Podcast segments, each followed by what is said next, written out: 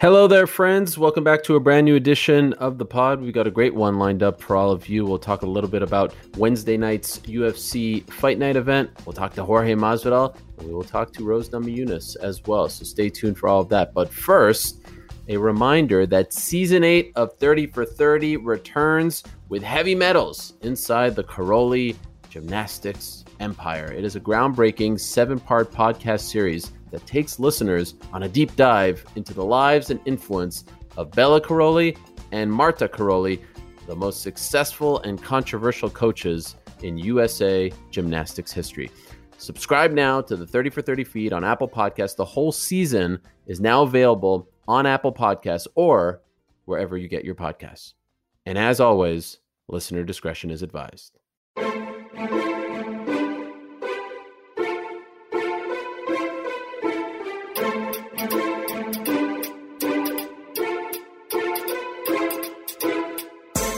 Back in your life on this Thursday, July 16, 2020. Hello again, everyone. Welcome back to another edition of the pod. As always, we are presented by Modelo. Modelo Especial. Root for those with a fighting spirit. So, we are doing this very late night on Thursday morning following the UFC fight night in Abu Dhabi. If I'm talking a little lower than usual, it's because my family is sleeping right next door to me and I don't want to wake them up because that would not be good for me. But in any event, we just wrapped up a pretty entertaining event on paper. Uh, the main event was won by Calvin Kattar. He defeated Dan Ige via unanimous decision, four rounds to one. I scored it the exact same. Solid performance out of Kattar. He said afterwards that he wanted to fight the champ Volkanovski next. I don't think that's going to happen, but we do have some big featherweight fights coming up uh, involving potentially Zabit Magomedsharipov and Yair Rodriguez, Korean Zombie versus Brian Ortega. None of those fights officially announced just yet. And of course, there's still Max Holloway out there. He's ranked sixth.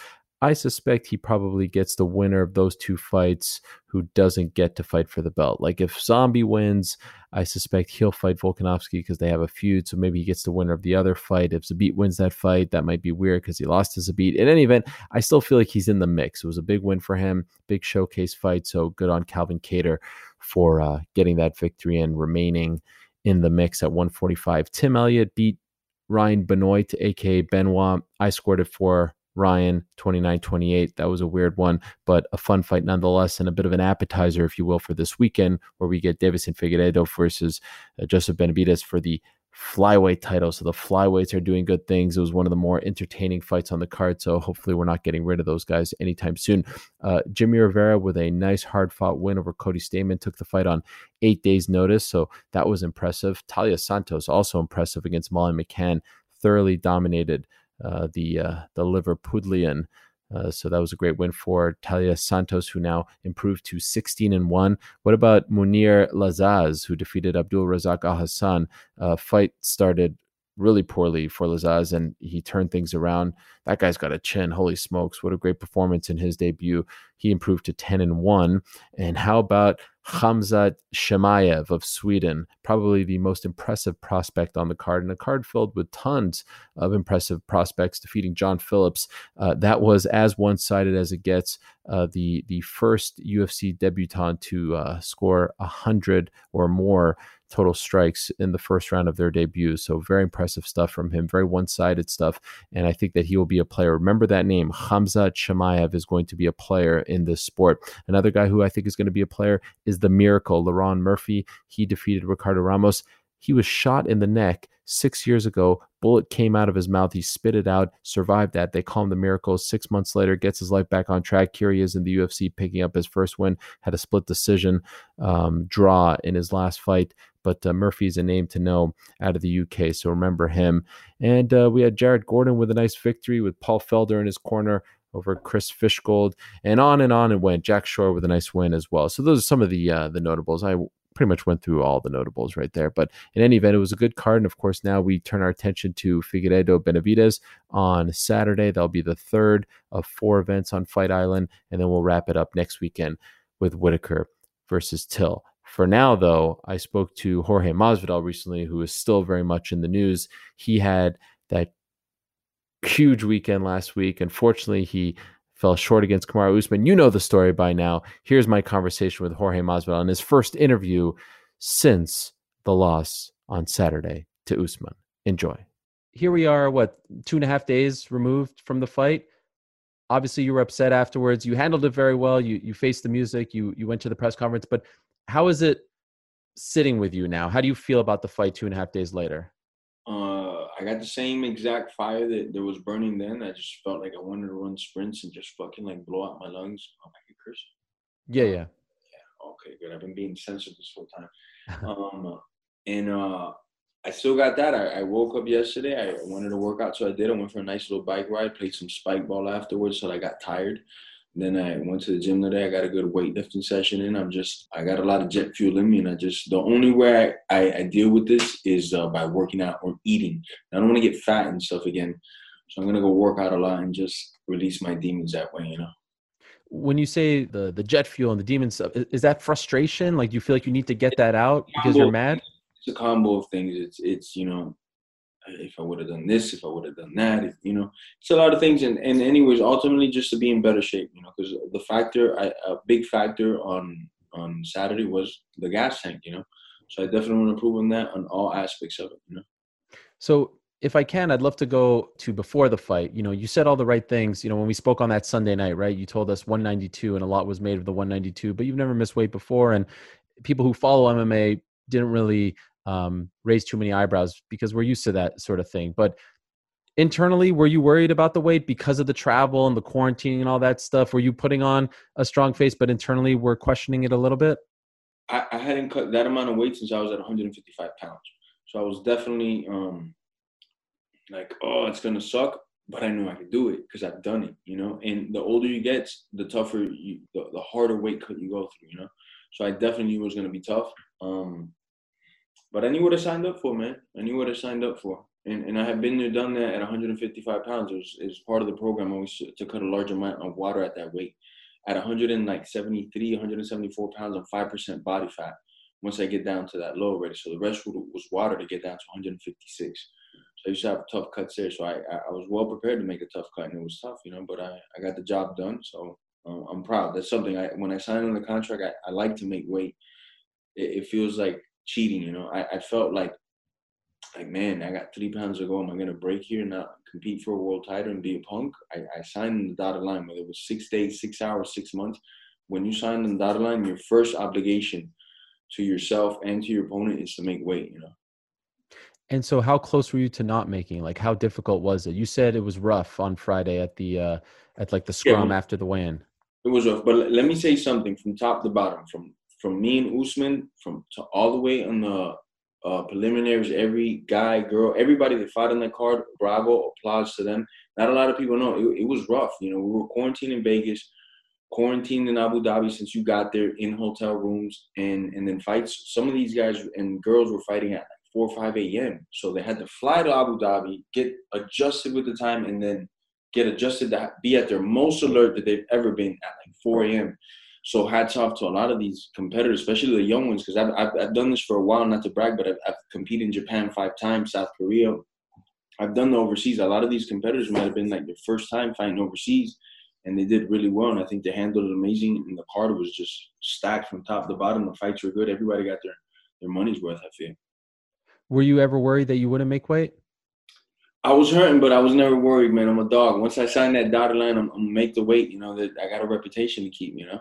Mm-hmm. Um, how much do you think? I don't know. Maybe you weighed yourself. I don't know. But how much do you think you weighed come Saturday night or technically Sunday morning over there? I, I got on the scale. was 184 pounds. So I put back on about 14, 15 pounds. Okay. And come fight time, come the, you know the time that you were in the locker room, were you feeling okay, or did you still? I mean, the the weight cut was was obviously draining. Did you feel like you were back to yourself, or were you still hurting a little bit? I let the world draw the conclusions when we have a rematch. You know, it, it's all there on papers. And I'm a numbers guy. I'd rather go off numbers and stuff. It's all there on papers. You know, when my body looked like in other fights and in this fight, it's all there and it's all for the for the people to, to say and judge. I don't I feel like I don't have to say it. You know, but obviously I wasn't at my best. I wasn't at a specific fight training. When I got the call six days away, I was not in, in the gym. I was more in the general conditioning phase where I was running, I was lifting weights, I was doing different things. I wasn't in the mat as much. I was in the mat three, four times a week, but my priority was to get in relatively better shape. So more long distance running, things like that. So I wasn't a fight specific training for that until we got the call, and then we started training specifically for the fight. And I did the best that I could, you know. So I don't want to, I don't want to make excuses. I want to take nothing from Usman because even me on six day notice, fighting the world champ, I am a dangerous animal. I'm a effing tiger at all times, and and I think you saw that, you know, it was a battle, it was a fight for real estate, and he won on the real estate side more often than not. He was able to take me to his side of the world and keep me there. So um, I don't want to take nothing from him, but we'll leave it up to the rematch. I'll let my actions speak louder than my words, you know. I don't want to take nothing from him. And I don't uh, I'm not the type of guy I'm not gonna sit here and make excuses either. I signed that dotted line. I know what I got myself into. I knew I had 20 hours of traveling that way. I knew it was everything that I had to do. So Next question. Yeah, I'm not trying to. By the way, I'm not trying to set you up to make excuses. I'm trying to paint the picture. I know what you're doing. I know what you're doing. Um, well, I'm just curious. In the process, and even come fight night, was there any part of you that ever thought, like, man, we heard about this fight Super Bowl, right? Like when Dana was doing media, July 11th, we're going to have this. We're talking five, six months ago, and I know you were training a little bit. Then you took your foot off the gas once they went to Burns. Were, were you ever thinking, if we just would have agreed to this deal from the beginning, I could have had a proper training camp, and none of this would have been an issue? Like, did you find yourself thinking about that at all? That definitely. That is, I was uh, sitting in the sun and stuff. If these motherfuckers would have just came to a census from the, from the start, you know. And you were talking about the pay per view numbers and stuff. If if I would have took the original deal, this pay per view deal would would have not been highly beneficial for me. The way they were structuring, it just wasn't, you know. So I had to take a gamble on myself, and I wanted to make sure that the gamble was fine. Don't give me that much guarantee money, but I'm I'm gonna get paid on the pay per view side. If I bring in numbers, I want to be compensated for it, you know. And they wouldn't strike that deal with me the first time. We struck it this time, six days away, and uh, we were able to strike the deal. A lot of insane factors, right? Like Corona happened, so the guy gets dismissed six days away. But all these crazy things had to happen to get a deal that I felt comfortable with, you know. Uh, when we spoke on the Sunday before the fight, um, and I asked you about agreeing to the deal, and you're like, "Yeah, you know how it goes. You got to sign a ten fight deal and all that stuff." However, when I spoke to your co-manager Malki Kawa, a couple days later, he was like, no, he just signed like a one fight addendum. It's not a long term deal that he signed. Can you clear that up for us? Uh, we did not sign a long term deal. Yeah, I'm being told it was for this fight, but not uh my other contract is still in place. I think so. This is a one time offer. Yeah, one time off. That's probably better for you, right? Hell yeah, it is. did you not know that? Man, I didn't even know that. I, I was I, I wasn't trying to worry about at that moment already. I was like, am I getting taken care of this runner here right now? Can I bet on myself? Can I um be brought to the table, not giving scraps? Yes. Okay, good. The rest of the stuff I wasn't trying to too much to think about because I was already thinking what I have to do to cut the weight, mm. what's going to be the strategy, how should I disperse my energy, you know, things like that. So my mind was already in another place. Last thing, pre-fight related. Um, did the time difference mess you up at all? The fact that you were fighting at around 7, 8 a.m. over there, were you successful in your effort to stay on Miami time or did you feel a little bit off? And again, not trying to set you up. I'm just curious about the experience because it's very rare for fighters to fight in the morning like that. And I think that's a great question. Like I said earlier, um, hats off to everybody. So I, mm. I, I fought in Japan five times, South Korea, Russia, um, England. You know, so I have a lot of overseas experience, and I know what that entails. You know, I know I know what I got to do to get ready. Having to fight to, to adjust to the time period and then have your most ready at eight in the morning. You also have to adjust to that.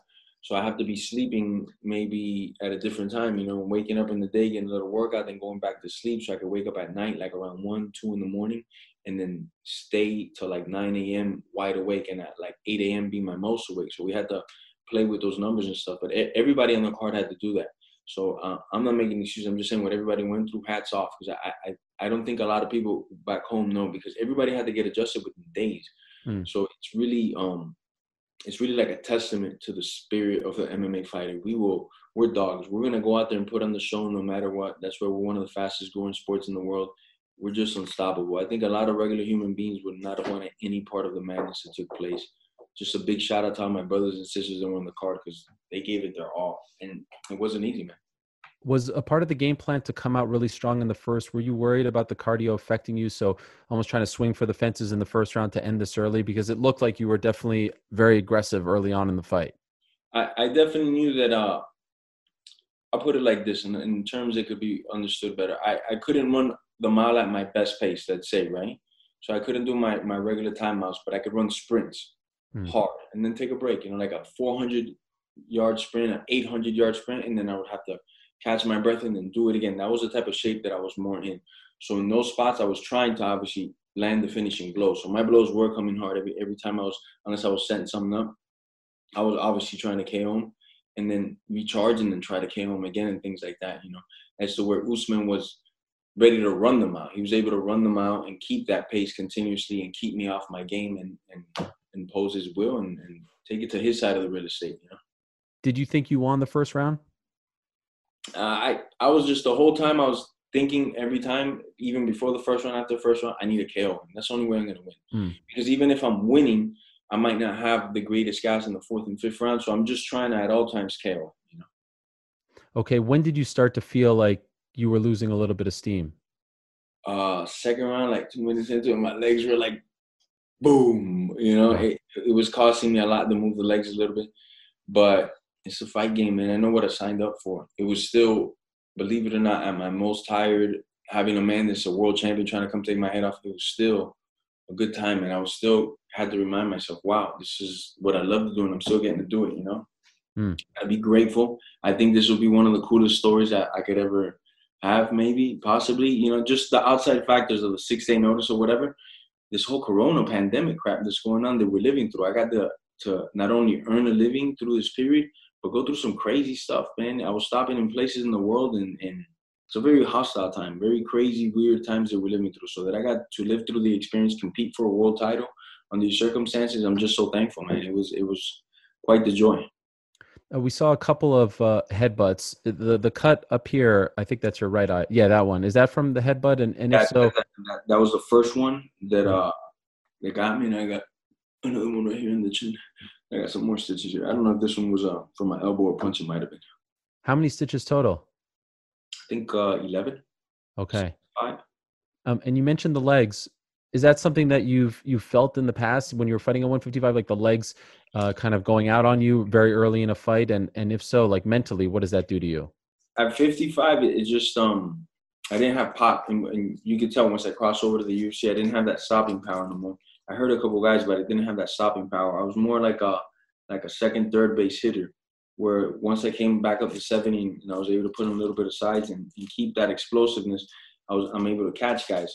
And at 55 in, in training, I would feel good, you know, four weeks before the fight. But once it was those last three weeks where I was just cutting a lot of weight and not getting a lot of carbs, the power would lose. So that's one decision why I decided to come up from 55 to 70, just to, to feel closer to how I felt in sparring, you know.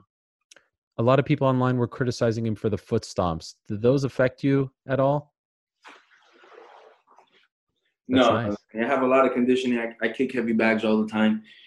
Uh, hit the pads all the time, you know. So fighter to fighter, we know that that doesn't do anything. You're not gonna. I went bike riding yesterday, lifted weights today. That that's not gonna stop me from any capacity, you know. Did he do anything that surprised you or impressed you? Um, his strength, the way the way that uh he could just like, you know, some guys are bam explosive, right, and some guys are this keep that strength the whole time, you know. And he had a good grip strength, and he had a good squeeze right here where he didn't. He felt really strong, and then he was able to keep it. Obviously, he faded. He started to drop, but he was able to keep it. Uh, he was able to keep a good percentage of his strength. A lot of guys start really strong, and as every round goes, it gradually gets weaker. He was able to sustain that strength, you know. Uh, after the fight, um, you guys embraced and you shared some words, and it seemed like there was love there. Why did you feel the need to do that? Um, I didn't feel the need to do it. You know, he looked at me. I said something. He responded well. I responded well, and that's it. It was just, it just happened. It wasn't planned. I wasn't going into the fight or even during the fight thinking of any of that. You know, it just happened. Um, we both uh, shared uh, an experience here. You know, I said some things. He said some things. That's it. You know. Do you feel like the beef is over? Like, is there no more bad blood? Because you guys both said it was personal going to the fight. Do you feel like that's gone now? said- no, I always said it was business. I never said it was personal, but he did. He did cross the line. Yeah, I still believe he crossed the line. But everything to me is just business in this sport, man. Ain't nothing personal. It's not personal with Leon. It's not personal ever with Usman. I said it. I always. It's never personal. It's always business. You know. Um, and that's the honest truth, man. I mean, I'm not taking this stuff into the grave. You know. Right. Do you feel like with him it's over? No, it's just begun. You know, as far as competitiveness goes, you know, as a person, I respect everybody that gets in that cage. Can't nobody tell me how these how hard of a life it is more than me. So everybody that gets in the cage, man, woman, child, anything, whoever they are, I respect them. I know what they go through to earn these paychecks. So of course I have respect for him and, and most of the competitors. Ninety nine point nine percent of them I have respect for. You know. I saw you briefly talk to Dana in the cage. What what did you say to him, or what did he say to you? Uh, we, said some things. Um, you know, we'll be having a FaceTime with Dana hopefully soon. Very soon, we're gonna sit down with him, have some words, have a little meeting, a little talking back and forth. Uh, see where they're at. You know, he said some good things to me, and um, let's see. I just want to sit down and talk with him a little bit. You know, pick his brain, see where we're at. Uh, he said earlier today he acknowledged that you know you are a pay per view star. Um, I don't know if you heard those comments, but do you feel like he believes in you now? Do you, do you feel like he wants to be in business with you and promote you and, and give you what you think you deserve? Like, are you confident of this? We're gonna sit down and talk with him, and we'll know. You know, I'm like I always say, I'm a numbers guy. I'm a actually speak louder than words. We'll, we'll, we'll sit down and talk with them and we'll see where, where they're at and, and go from there. Did you have any conversations with him outside of that cage conversation throughout the week in Abu Dhabi? No, no, I don't. I don't talk to anybody. Right. I'm sure you may have seen there are reports about the pay per view. I don't know what's true, what's not, but uh, Dana acknowledged that it did very, very well. Um, when you see this, what do you think? Obviously, you probably always thought that you were a draw and deserved a lot of money, and you wanted to bet on yourself. So that would suggest that you thought the pay per view would do well. But when you see this, is it like sort of like, "Hey, I told you so"? What what, what goes on when you see these reports? I initially didn't take the fight because I, wanted to bet on myself. The structure of it wasn't quite right, right? You know, it wasn't how we wanted it. How a betting man that was betting on himself would get rewarded. So that was the initial nose, you know. So when they came back around, it was different. Some could say I had leverage, you know, I guess, and we were able to strike a deal that was fair to both sides. I feel um, a little bit more fair to them possibly than me, you know, but it was definitely a much better deal. And and now under this, uh, how do I say, the structure of pay per view, I I feel well. You know, if I if everything comes back as the reports are saying, I feel we did really well your boy's going to be compensated, you know, not because I asked for more guaranteed money, nothing, but just the way that, that we set up the structure. I felt more, a lot more comfortable with. If the pay per view is in that ballpark, how much do you walk away with? Do you mind me asking? Um, what is that guy? What's his name? Okay, Darnell. I what, how am I forgetting his last name from from uh, Dave Chappelle show? Darnell Collins, is it? I don't want to say wrong, and then he murders me. You know, the, the guy from from Dave Chappelle say, "I'm rich, bitch." That's all I could say. That guy. I wish I, I had him right next to me and I could tell him to say it, man. You know. But you don't want to talk specifics. No, because we don't even have. We're all in theories right now, right? So it mm. takes you know 90 days for those pay per view numbers to get back. Okay. I'm gonna wait they come back and then we can have this discussion again. You know. Okay. I'm um, a numbers guy, man. Like you know, concrete, solid things. Fair to say though, the biggest payday of your career. Yeah. Okay. Yeah, buddy. No matter what, yeah. Yeah. When you sit down, I want six day notice, Ariel. You know, I'm also a businessman. It had to be worth my while. Sure, sure, sure, sure. It had to be worth my while. You know, that 20 pound weight cut had to be worth my while. I had, I felt like I had to get compensated for that. You know. You know, I talked about uh, sort of lamenting the fact, oh, if this would have been done earlier, I wouldn't have had gone through the trouble of cutting the weight, this much weight, etc. But do you believe that because of the short notice situation, because of the whole crazy week, that you are now even a bigger star despite losing? It almost feels like the legend has grown even more and people love you even more and and are just happy you stepped up and fought for 25 minutes all this stuff. Have you noticed that you are even more beloved than you were going into this fight well if if i was going off the like the fan engagement the amount of letters that we've been trying to respond back to um i would say wow goodness i inspired a lot you know I inspired a lot of individuals. I, I can say that I, I got some very touching letters, and we're trying to respond back to them. It's it's crazy, man. I you know when you start the journey, you you start fighting. Especially to me, I was thinking about providing for me and my family. Never would, would I think that I could influence so many people in, in a positive way. Crazy, just doing what I what I love to do, compete, train for it, compete, you know, um, and stay true to my sport and to myself. I never thought I could reach so many and influence so many in a positive way, which is something that till this moment right now, just it brings a lot of pride and joy to keep pushing, to keep doing things, you know. Um, I was at the gym today, and it was and it was a photo shoot, you know, and and a lot of these kids came up to me. They were young, baseball team, and they were like, "Man, I'm just so inspired," you know. And I'm like, "Hell yeah, you just got to get it, man. You just get after it, you know, chase your dreams with full dedication." I gave some speeches out without even knowing. I had like 20 kids listen. I'm giving speeches, you know, because they're just asking me about my journey. And I'm like, all right, well, I'll tell you, you know.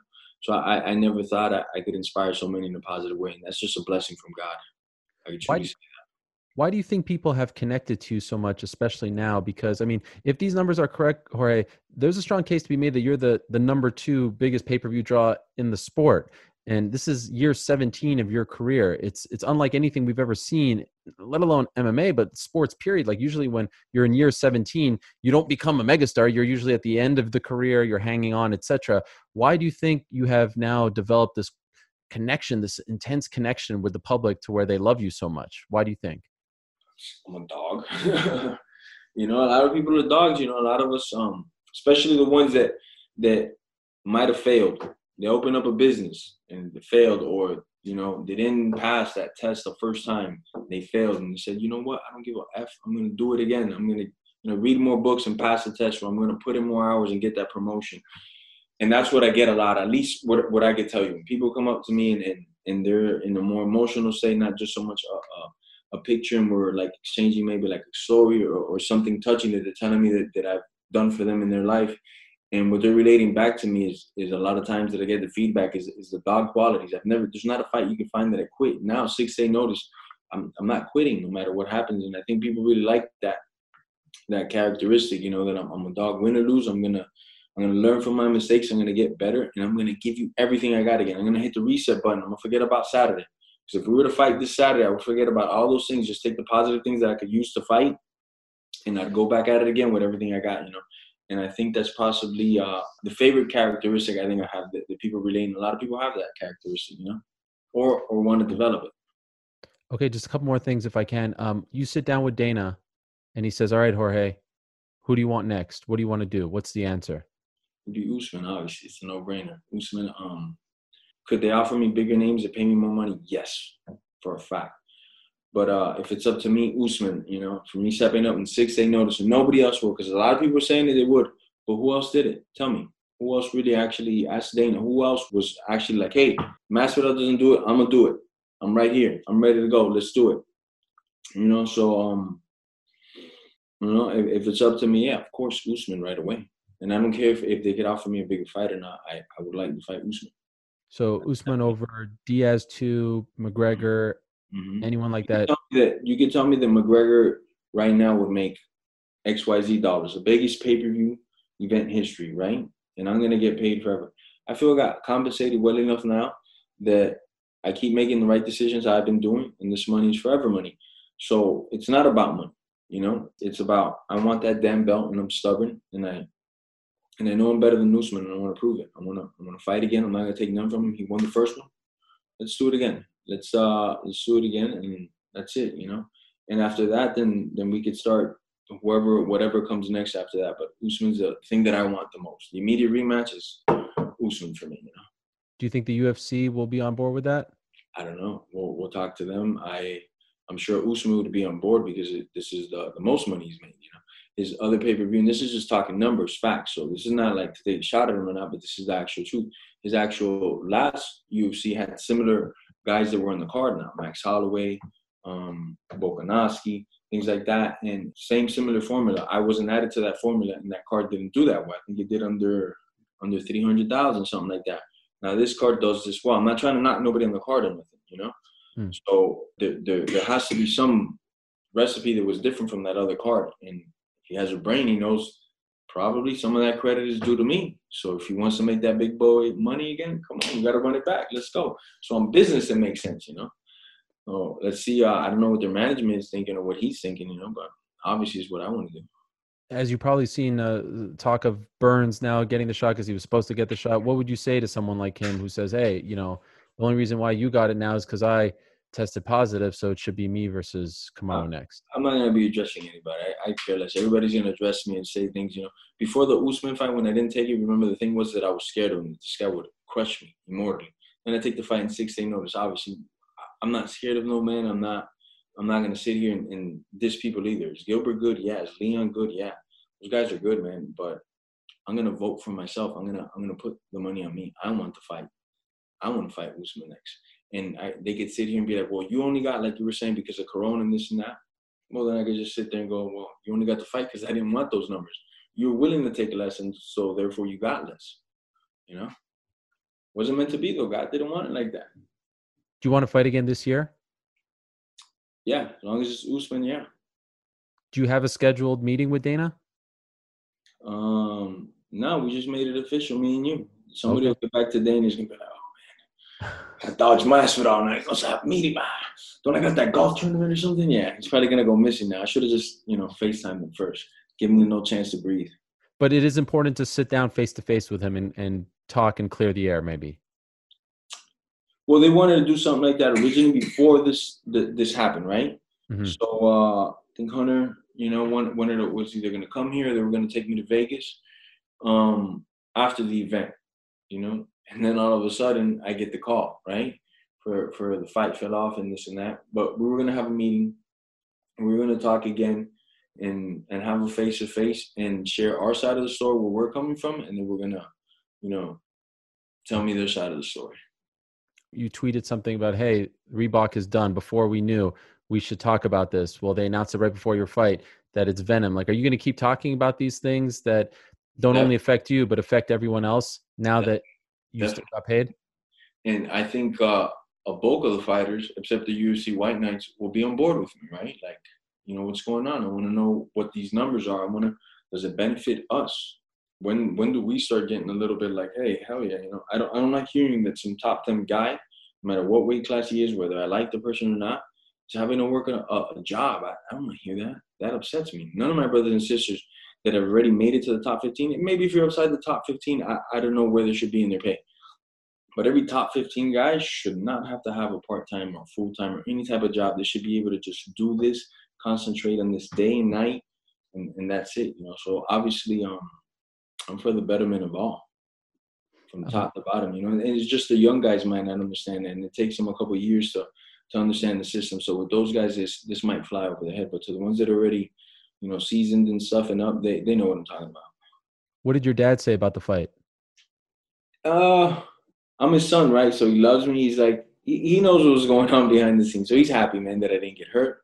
You know, um, he loves me, and he's very upset it's a it's a dad love thing. We've uh, immediately cut some things off right away since I got back into town that he wants no longer around me. So he runs a tight ship when, when I have fight camp. So I didn't have the the fight camp now. It wasn't a tight ship, you know, and he's very he's more upset at himself than me in a way that that he wasn't running that tight camp even when I didn't have a fight camp, you know. Hmm. I was still training and stuff. But uh, it could be stricter and he's gonna make sure to to do this part. I mean, I I had like uh like the fir- very first day I got here, he pulled me aside to the kitchen. We had like a good conversation for like two hours. Wow. You know, yeah, yeah. And he was a little bit upset. He almost maybe he loved, hugged me, kissed me, loved me, told me how much he loved me, but at the same time he wanted to give me a good one like in the stomach. You know, so it was like, you know, um, I felt his intensity, man, and, and he spoke to my son. He knows how to fucking rile me up and shit. So, uh, yeah, you know. By the way, I saw Abe, your manager, holding a, a, phone in between rounds. Could you hear Mike Brown talking to you via FaceTime? Gibberish from from Mike Brown to him, and at times I would hear because there was like people talking in my other ear, people talking in the audience. But Abraham was able to say, and I knew it was Mike Brown. I was trying to focus in, but the fatigue being at like a pretty all time high, it wasn't my my how do you say cognitive skills weren't hundred percent. You know.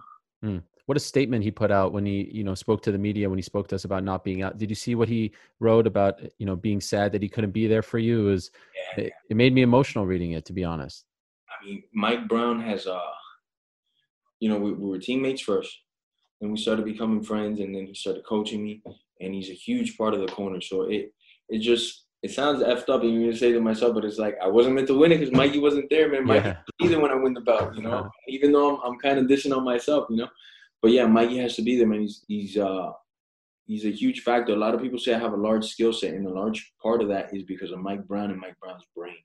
Mm. You know, even in striking wise, um, which Mikey that that shows you how much he's learned because he was predominantly he started off as a wrestler, then he became this wrestler that could submit guys, and then he became this wrestler that had a devastating right hand and mixed in with the submissions and good ground and good ground and pound.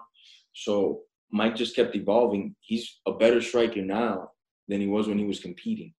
You know, he's always training in the gym. He's always training with my coach in, in camps. He, he doesn't stop training, you know, so he'll make weight with me and then he'll go do pads for like an hour with uh, my coach Paulino Hernandez, and they'll both exchange ideas. Like, oh look, I've been thinking of this. What do you think? And Mike Brown will tell him something. He'll be like, wow, that's an interesting way, let's try like that. And he's constantly in the laboratory, so I think that's why he stays ahead of so many coaches because of his work ethic. You know, he really wants to learn everything. You know, and it's a testament why he's constantly coach of the year. I felt he was coach of the year again last year, but obviously I'm biased. You know, but he had the most highest level names in in the sport. You know, so obviously I'm I'm, I'm gonna go for Mikey. Okay, last question. Um, so you've told us uh, about the fight week. You've told us what you want next. You want Usman. Uh, you want him later on this year. If it's up to you, you're going to talk to the UFC, and, and hopefully, for your sake, you get that done. My last question to you is, you know, that that story of you and the drive-through, and you get the call when you're 19 years old to fight Ray in the backyard, and that's kind of where the legend of Gamebred and Jorge Masvidal is born. If I would have told that young man that less than 20 years later he'd be one of the biggest pay-per-view draws in combat sports and you would you would turn into the star that you are today over a million buys and all that stuff would he have believed me or has this now exceeded all your hopes and dreams and expectations? He would have said what, what took him so long? He would have said what took him so long? It took him a while to get there you know i was very um dedicated then made some wrong decisions and stuff and it's taken a while obviously it, it, it shows now but uh yeah, you know, I would have thought it would have came a little sooner in some aspects, you know, skill wise and things like that. Things that I was able to do, guys that I beat earlier in my career, would have thought the paychecks would have been a little bigger earlier, but it's uh it's all coming back with interest now. Congrats, Jorge. Well done to you. Uh, I know that you will be back. Thank you for the uh, the very exciting week and the entertaining uh, fight week and the, the event, everything was uh, just magnified because of uh, you stepping up. And, uh, you know, congrats to Kamaru as well. It was a fun fight to watch and cover. And I look forward uh, sometime soon seeing it again. So thanks. Thanks as always. And, and thanks for uh, what's that? It's going to happen, man. You just made it official on your show. It's gonna take off, you know, and that's it, you know? And thanks for keeping your word about talking after the fight as well. You thanking me for that? As far as we go back. And it's funny because you're talking about numbers and stuff. After I lost, I've sent you a couple messages. You haven't you have me blocked. I got one loss and now you blocked me. That, yeah, right. Yeah, right. I used to be able to text you direct, but now I have to go through your, your handlers. They haven't been getting in. I think you blocked my ass, huh? Yeah, right. Not this me. This happens when you lose a fight, man. These guys, I tell you, man. Thank you, Jorge. Thank you, my brother. So great stuff there from Gamebred Jorge Masvidal. Unfortunately for him, he loses on Saturday, but it doesn't really feel like he was much of a loser. Pay per view buy rates, according to multiple reports, did tremendously well. You can make a strong case right now that Jorge Masvidal is the second biggest draw in MMA. Conor McGregor, and then him, and then Khabib, and then maybe Nate Diaz. But a lot of people say that Khabib is number two. Well, just compare these buy rates to Khabib versus Poirier. This is way more impressive. Khabib was big because of Conor, and I'm not trying to take anything away from him, but let's be honest, Jorge on his own against a guy who is not a massive draw, and Kamaru Usman, he could be in the future, but not right now, seems to be a powerhouse. And I said a couple weeks ago that uh, Jorge would add around 500,000 or so. Maybe I undershot it. Maybe I undersold it. Maybe it was more than that in the end. Uh, Jorge Masvidal is a massive star, and I don't feel like his stock has dropped all that much coming out of this fight. So it will be interesting to see if, in fact, the UFC does run it back right away. Do they do the Gilbert Burns fight? Do they listen to me and do Gilbert Burns versus Leon Edwards? Do they do Masvidal versus Diaz 2? There's a lot of options right now for the UFC. Business is good, despite the fact that they can have fans in attendance. After a show like that, you got to say that business is good. They are certainly capitalizing on the fact that they are running shows and other fight promotions and sports leagues aren't right now. So kudos to them on that. Now, before we get to our next guest, Rose Namajunas. ESPN Tournament Challenge is here. And guess what? I'm doing my bracket right now. Making picks, predicting upsets, winning my bracket group, and leaving my old life as a part time voice actor behind. Hey, you never know. And if I can do it while recording this awesome commercial, you can too. Anyone can bracket Download the ESPN Tournament Challenge app to play the number one bracket game, presented by Capital One. And now, my conversation with the victorious Thug Rose Namajunas. First off, Rose, thank you for the time and congrats on the big win Saturday night. Thank you so much. Yeah.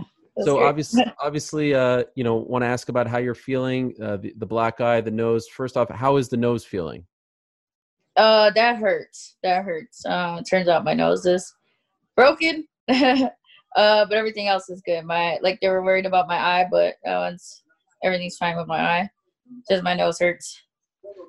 Do you need surgery? Um, yeah.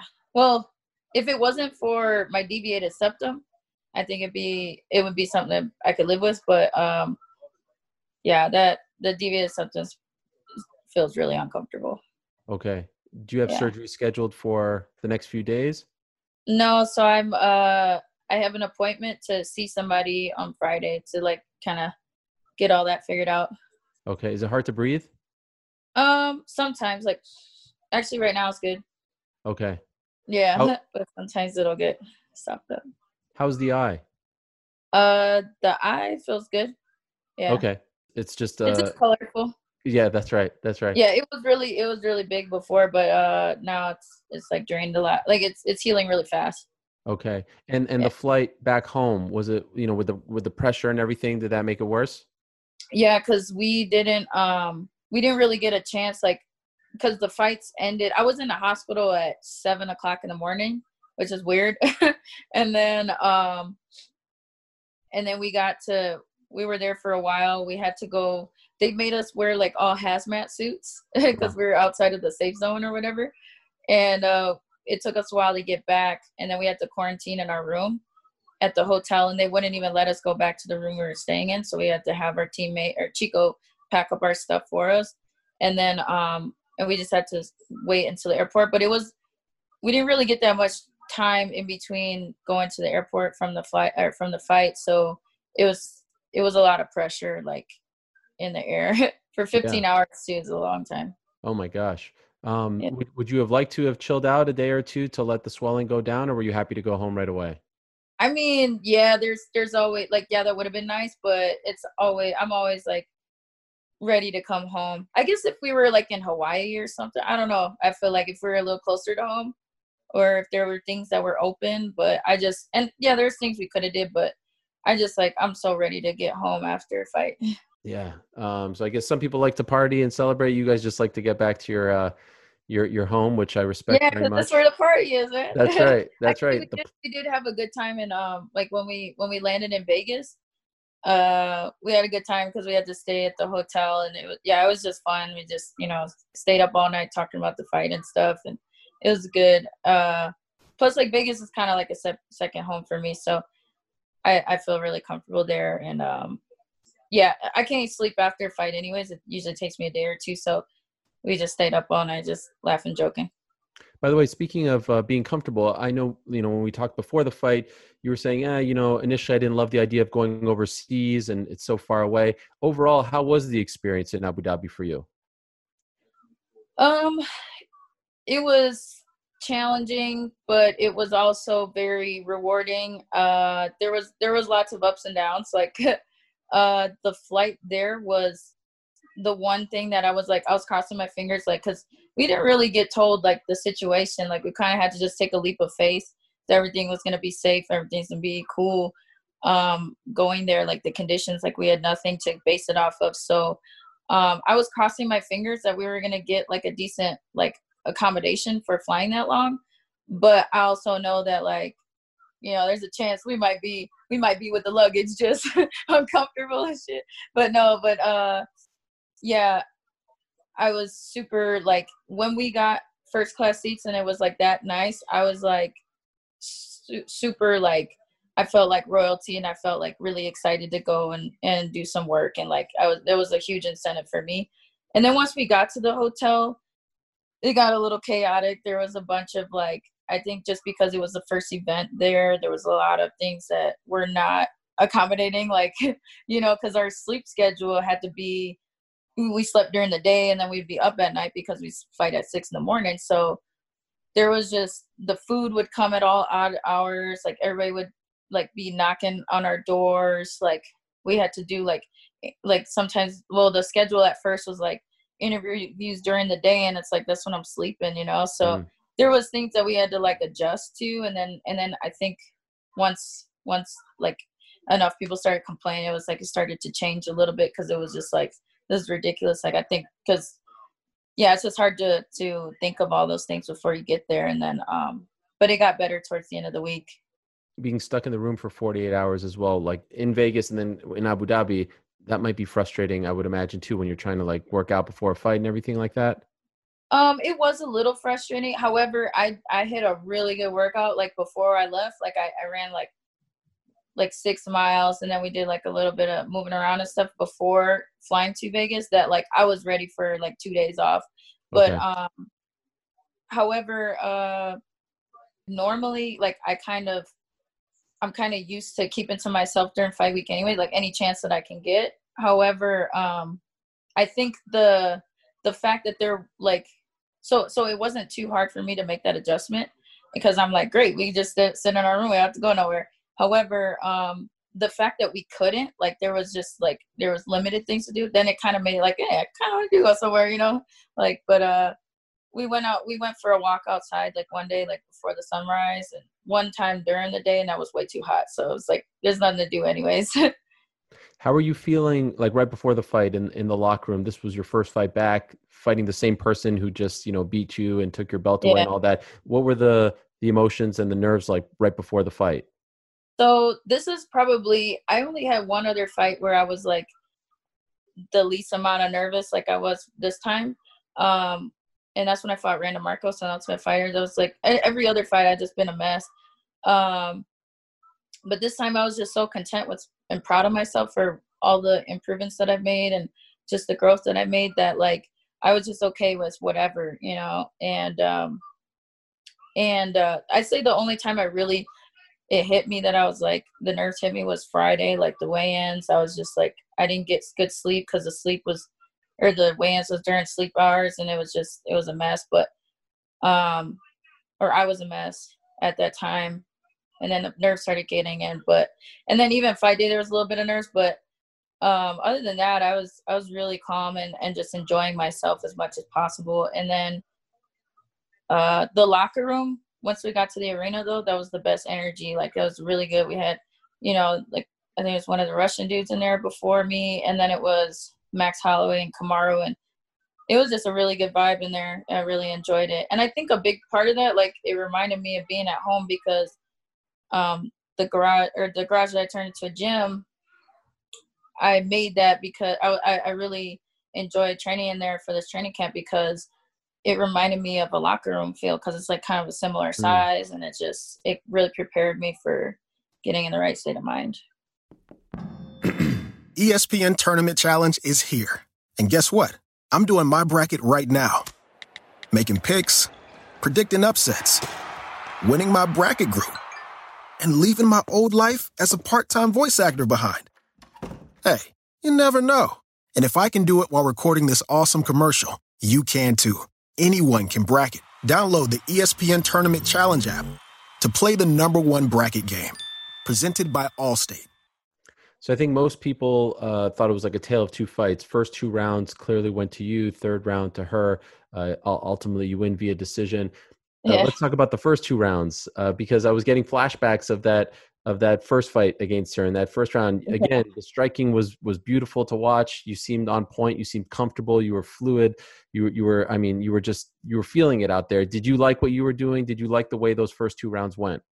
I loved it yeah and um i loved it even considering how good andrade like how many how much improvement she had made like i still was i still was uh very happy with the level of you know prepared that i was even given all that. So um yeah I, I, I was really happy with everything. Um going into the third i knew she was going to come out a little desperate and you know so that was also like anticipating that was definitely like Ooh, okay here we go. Gotta be extra sharp you know what i mean? And and then obviously like uh i got caught you know?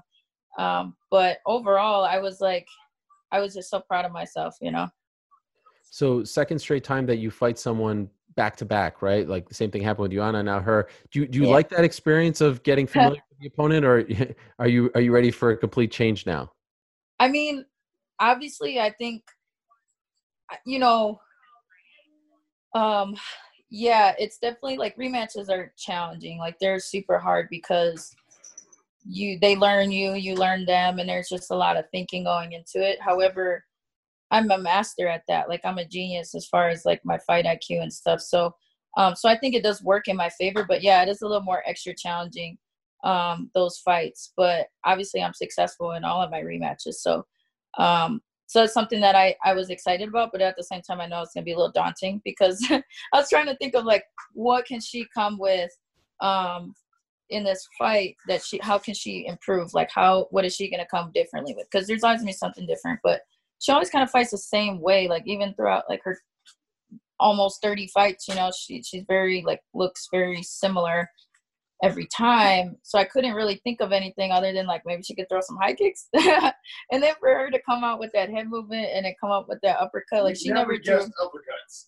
she never threw an uppercut ever. So for her to do that kind of was like, wow, you know what I mean? Like I didn't think of that. So um, that took me by surprise. But yeah, I mean, I was still so prepared myself that it was just awesome. Yeah. Like I was able to, I was able to deal with that, you know? Yeah, the head movement was a little different, but it seemed like you were able to uh, to find the target more often than not, especially in those first two rounds.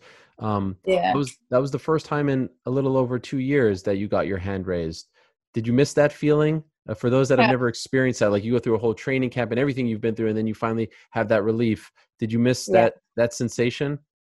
Oh yeah, every day. You know, I think it's just it's one of those things where I just had to I had to take my I was forced to take my time and I didn't really want to, but I knew that was the right decision. Like I want to just get right back in there and just, you know, do it again. But it's like no, like I have to be hundred percent ready. Like I have to make sure that I make all of the realizations and the mental growth that I need. So um so yeah, like I know. I noticed that uh, Pat Barry was was your chief cornerman this time, and uh, he was in the cage with you in between rounds. Trevor was behind. Why the switch for this particular fight? Well, um, I think it was just time, you know, like uh there's just different phases you go through your career and I think the um I mean, we still we still use a lot of the same like a lot of Trevor's work came out into that fight, but it's just that we've we've we've relied on him for so long heavily that um it was just time for and it was also I was able to hear like me and Pat's communication became a lot stronger and better um, because like there's certain things that I was you know asking for for so long and he was trying to tell me for so long that we finally started listening to each other and understanding each other. So like then I was able to actually implement his style and learn from him more so it was just more of like more taking advantage of the the missed time I guess over this you know however long because I mean he's he's actually been the head coach this whole time since I started. You know what I mean? It's Mhm. just he because I couldn't listen to him all the time, or because we maybe have a miscommunications or whatever. Like, and I think it was just time. Also, like me and Trevor was flowing so well, and and there's so many valuable things that I learned from him that um that's just what was I guess the phase. So is this the plan moving forward, at least for now?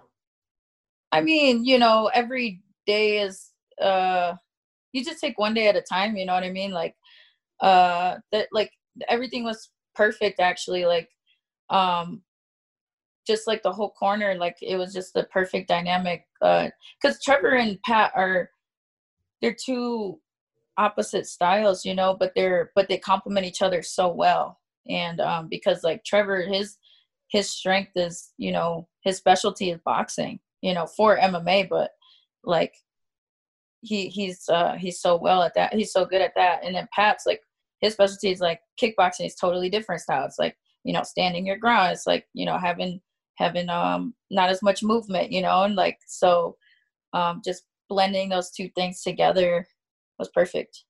There was one point in the fight. Um, I don't know if you've you've have you watched it back yet? Yeah, may, well, Watching it now. actually, yeah, it's on right now. Really? Watching Wow, that's amazing. Uh, how many times have you watched it? One hundred. Is that is that common for you guys? Yep. Yeah. Not like this one. No. Well, this one This there's is just so many things to like see in it. You know, Okay. things that I didn't like see before. You know, like just new little details that this you fight- see. This. This one is different too. Like I definitely like This, I became a different person coming out of that. That's one of those fights where you you're a different person after that. You know what I really? mean? How so? How, how have you changed? Uh, just I ain't no itty bitty rose no more. I ain't no kid no more. You know, grown. You feel like you've matured yeah. because of this fight, Mm-hmm. Because you had to dig down deep because of everything you've been through. Yeah. Yeah. Okay. I think, and it's just like you know, I, uh, I I think I did have a little bit of like one of the fears that I had going into this fight was like because I knew I'm a you know I know I'm I'm tough as hell. I know that I've pulled through some stuff. I've dealt with a lot of challenges and and overcome lots of stuff. But when I've overcame those things, I like there's a part of me that like was surprised, kind of like by me being able to do that. Like okay, well here it goes. Like here goes nothing. Whereas like me going into I was like fully confident. Like I'm about to do this. Like it might be might run into some walls might be scary. I know it's gonna be scary, but I'm just gonna run through the wall and like uh so having that confidence going into that, like it, it just was more validating, I guess. That that is great to hear. I was to ask about there was one point where they they put the mic on on your corner and Pat in particular in the middle of the fight, and he was shouting out just positive stuff. And then Michael Bisping, who was calling the fight, said, "You know, this is what I like to hear from a corner: positive reinforcement, not talking so much, not a lot of coaching, just you know, Yeah. backing up the fighter and all that." Do you were you able to hear that? Because I was wondering about Pat because he has such a, a loud voice and it was an empty arena. If maybe Yeah. now you could hear him more than if you're fighting in front of like you know eighteen thousand people in a packed arena. Yeah, I think a lot of the times, like when it's packed, I can hear like specific things, like certain combinations. And it is it's crazy how he'll actually call out like the finish shot or like like he'll call it before it like the opening is it's kind of crazy how he sees it like before it happens. But um and so those are like just a little bitty bitty things that I hear. But this time I I could hear him a lot more, and um yeah.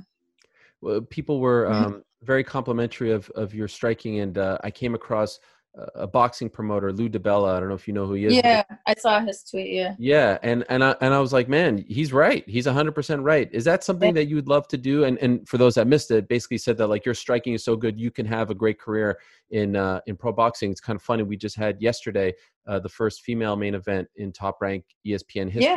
Mikaela Mayer uh, was Yes, the first. I yeah, trained with her. You know, I've trained with That's her in right. the past, and um, you know, I can hang with her. With I mean, it's she's she's a tough. Like she is, she's got a lot of attitude. She's hard to deal with, but yeah, she's um. I've trained with her, and she's a super athlete and stuff. So, yeah, I would. That that's something that I've I've thought about, you know, before. But uh, I love MMA, dude. I I'm so like I'm so passionate about it. Like, um, but yeah, I mean, you never know. right.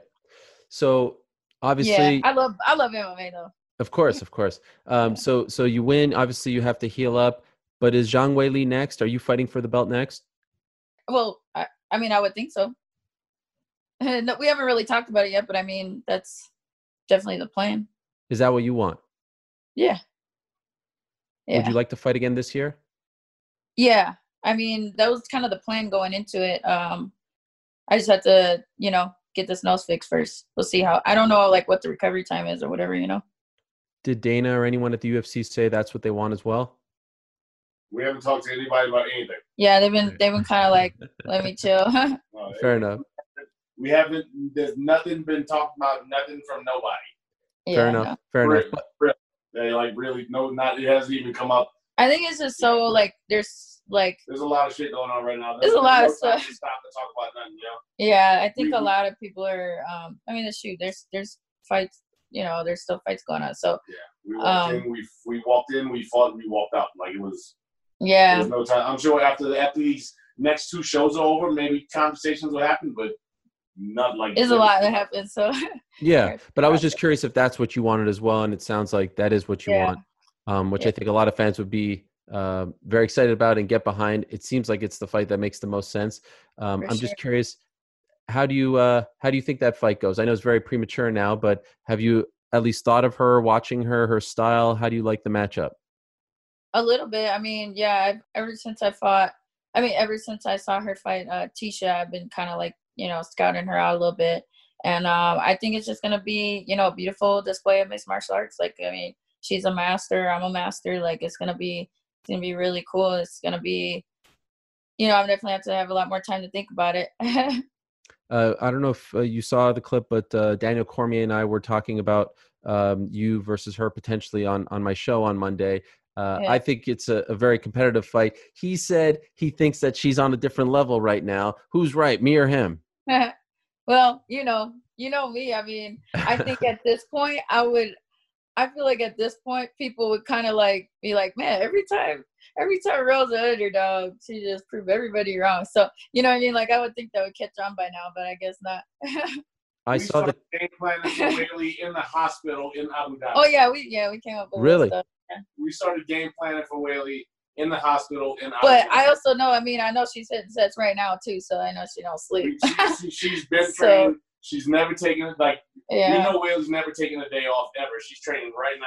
She watched that fight. She knows like everybody yeah. like that's we don't know we don't know what's next, but that seems like that would be what's next. We started game planning for that fight in the hospital an hour after the fight. Yeah. So I mean, like I said, I would like I, have been saying for a long time. I I would love to, I would love to fight her. I mean, she's she's awesome. You know, like she's uh she's really really technical, really strong, just really overall like a master. So yeah, that's that's something that interests me a lot.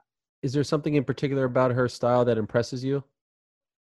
Um, just like her cultural like you could just see like just the culture that she you know grows up in it's you can really it shows in her style like just um the the discipline just like the she's like a robot you know what i mean like she just she's like a cyborg like machine you know mm.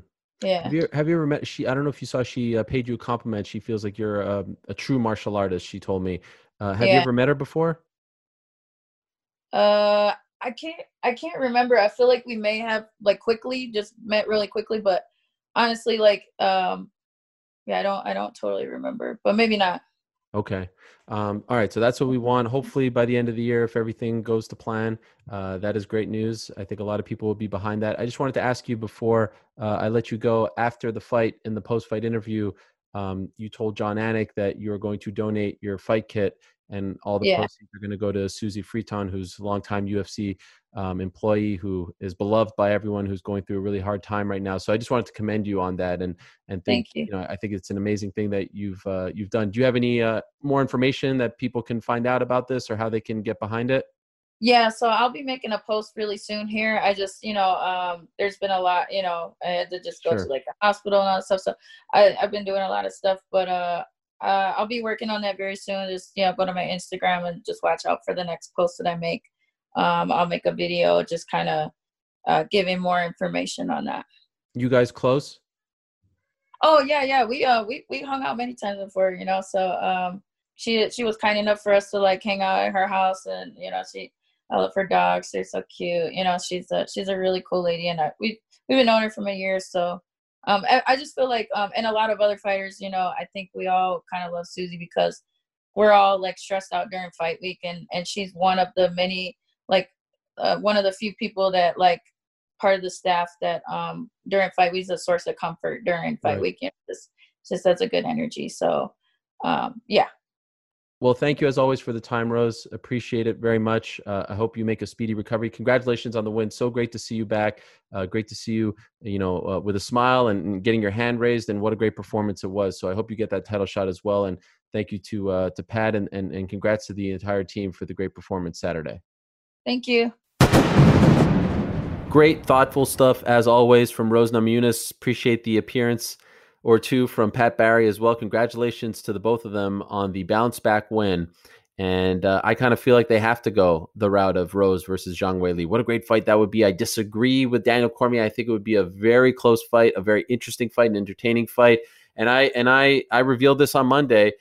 I love watching when Rose is on point, when she is feeling good.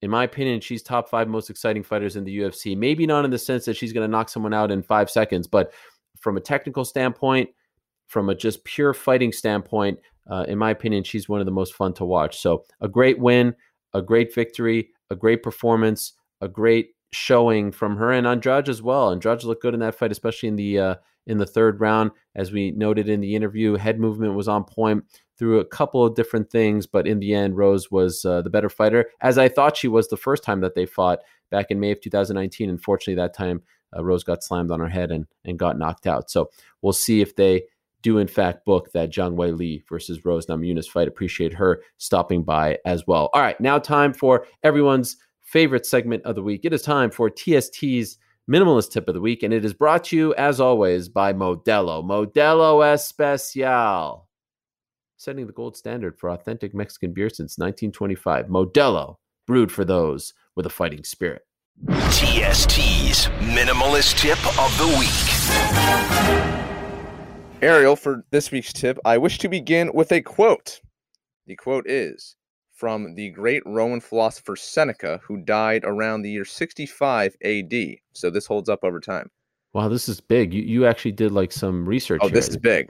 No person has the power to have everything they want, but it is in their power not to want what they don't have and to cheerfully put to good use what they do have. So, if you don't know, Ariel, listeners, Seneca is a ancient Roman philosopher, most known for the philosophy, for practicing the philosophy of Stoicism. He and Marcus Aurelius are uh, the big two practitioners of this philosophy.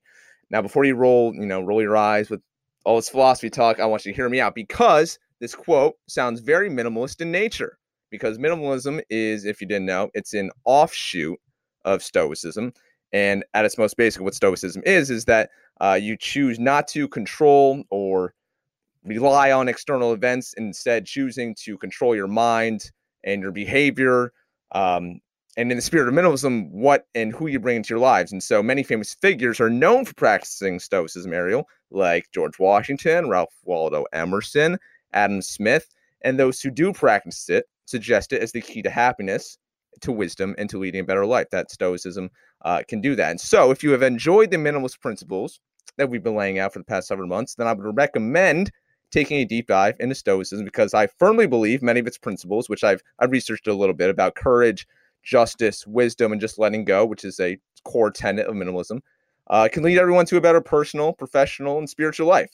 About letting go, taking the emotions out of so many of the things we do, removing pleasure and pain from everyday situations, uh, and that's a lot about what minimalism is about. So if you want to get to know more about Stoicism, uh, like I do and like I continue to plan on doing, there's a lot of books out there by Seneca, by Marcus Aurelius, these ancient philosophers, and there's a lot of modern interpretations of it uh, as well. I know Ryan Holiday is a big figure in this space today. He has a really cool website called dailystoic.com and uh, that I you know get some newsletters from. So minimalism, people think it's trendy, people think it's this new idea, but it's really been around literally since the days of Seneca. So don't come at me for telling me it's a trend and that I'm like some Johnny come lately this because this has been around forever.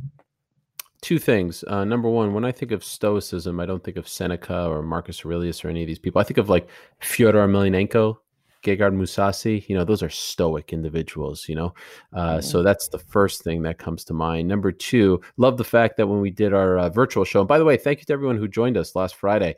It was a great turnout. It was a great time. I won the uh, the trivia challenge against New York Rick in a very one sided drubbing, if you will.